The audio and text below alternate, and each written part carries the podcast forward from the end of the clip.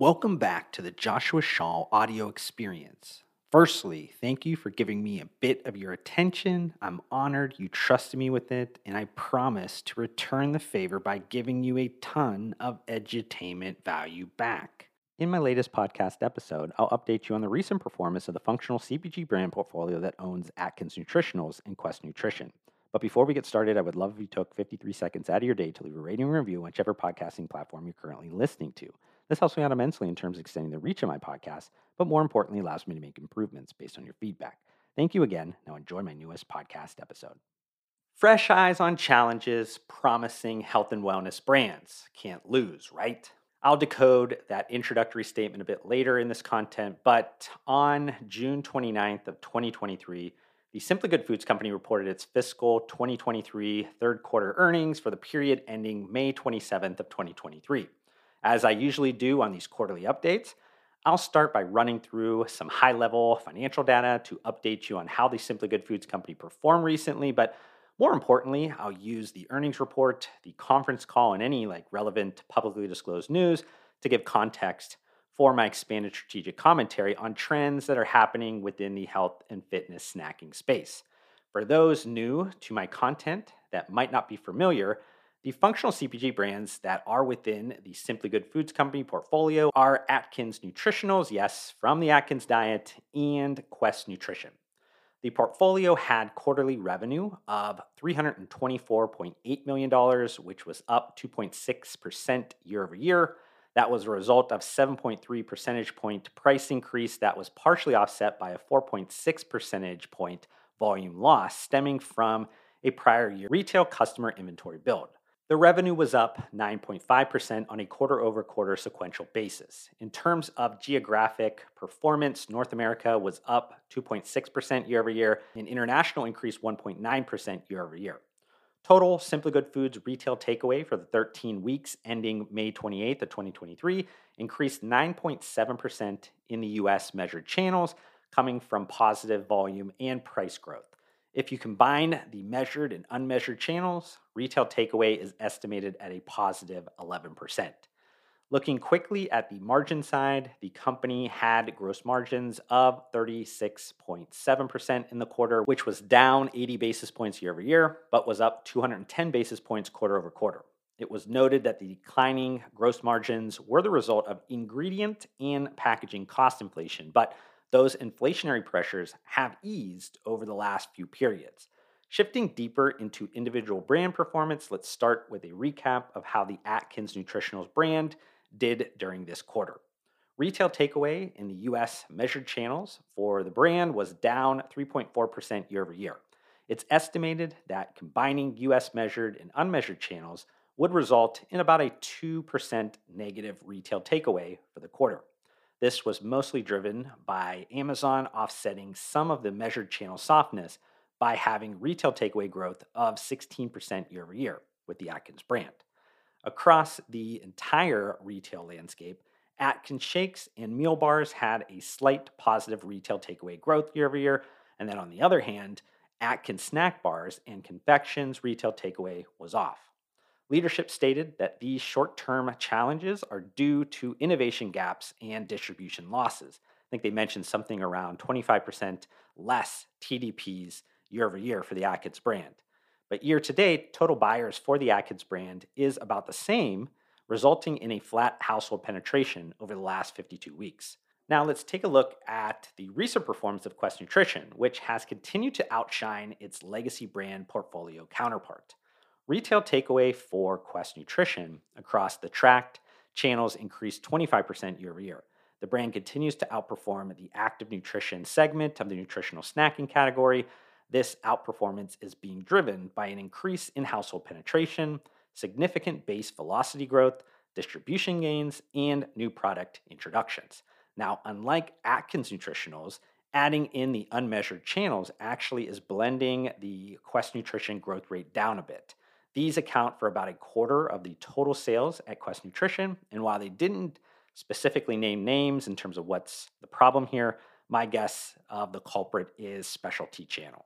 It's all good though, because Amazon retail takeaway for the quarter continues to outperform at plus 29% year over year, and the Quest bar continues to be the top selling protein bar on that platform.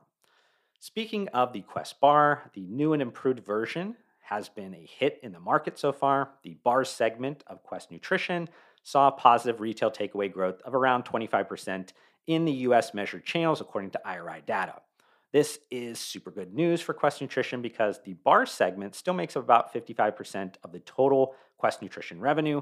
It's also a more profitable segment because of the economies of scale. That being said, the snack segment of Quest is where I'd argue the most excitement lies within the Simply Good Foods company, even with retail takeaway growth in the quarter only matching what was going on in the bar business. In this snack section is really the non bar formats, which include at this point confections, cookies, and chips. But right now, excitement is coming from the Quest chips. That is around 20% or a little bit over 20% of the total Quest nutrition revenue.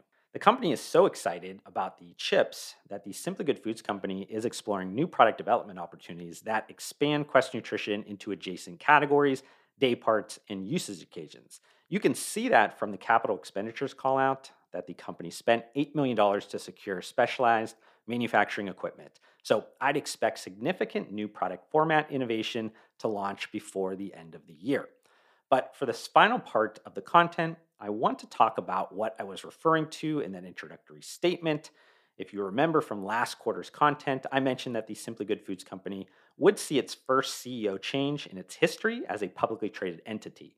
This is an important leadership change because Joe Scalzo oversaw a period of profound growth, innovation, and value creation, where he was instrumental in the company's successful entrance into the public markets and its transformational acquisition of Quest Nutrition.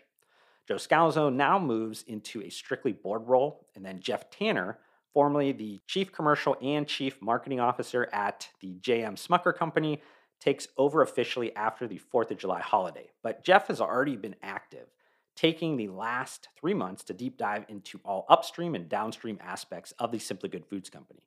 And he's come up with some initial observations that are the base for his strategic game plan. I just want to talk through a few that are aligned with my thinking from someone else seeing the company from an outside in perspective. The first thing I noticed was that there wasn't much of a deviation from the existing strategic plan. If anything, it's just a refinement, which I think is ultimately a good decision because the Simply Good Foods company overall is doing pretty well. Remember, Atkins and Quest are sitting at a great intersection of health and wellness and snacking trends. This product space is only going to continue to grow in the coming years. But it's kind of a tale of two cities on the brand strategies to achieve that success. With Quest Nutrition, you have a brand that's doing extremely well in the market, yet they also have so much untapped potential. I think it's time to get risky on both the creative strategy and product innovation areas to increase brand awareness and household penetration of the Quest Nutrition brand. Now, with Atkins Nutritionals, they need to figure out where the legacy brand sits inside of an evolving weight management category. Leadership was throwing around that Atkins is this lifestyle and supportive of weight wellness, but I just don't see that being a successful positioning, even though they softened the Atkins diet construct over this last decade. Here's the problem that has begun to happen over time customers want outcomes. They may vary in their degree, but products are simply a means to the end. Weight management category consumers are notorious for trying products that promise results regardless of diet or physical exertion. But the decades of overhyped marketing of this like magic pill or magic food or magic beverage concoction has created a loss in consumer confidence. I see Atkins and SlimFast and Weight Watchers to an extent and others, they're in a similar bucket against the backdrop of the FDA approval of more and more pharmaceutical weight loss solutions. These new drugs are providing a customer experience that's closer to this image of what they have for this magic pill. That's an issue for every weight management brand, and they must navigate the reality that though these drugs have low penetration right now, that could quickly change in the near term future. Atkins needs to be a friend of these weight loss drugs, not become a competitive foe. I hope you've enjoyed this podcast episode. If you have any comments or questions about anything I discussed during it, open the podcast episode notes and click on any of my social media account links to reach out to me directly.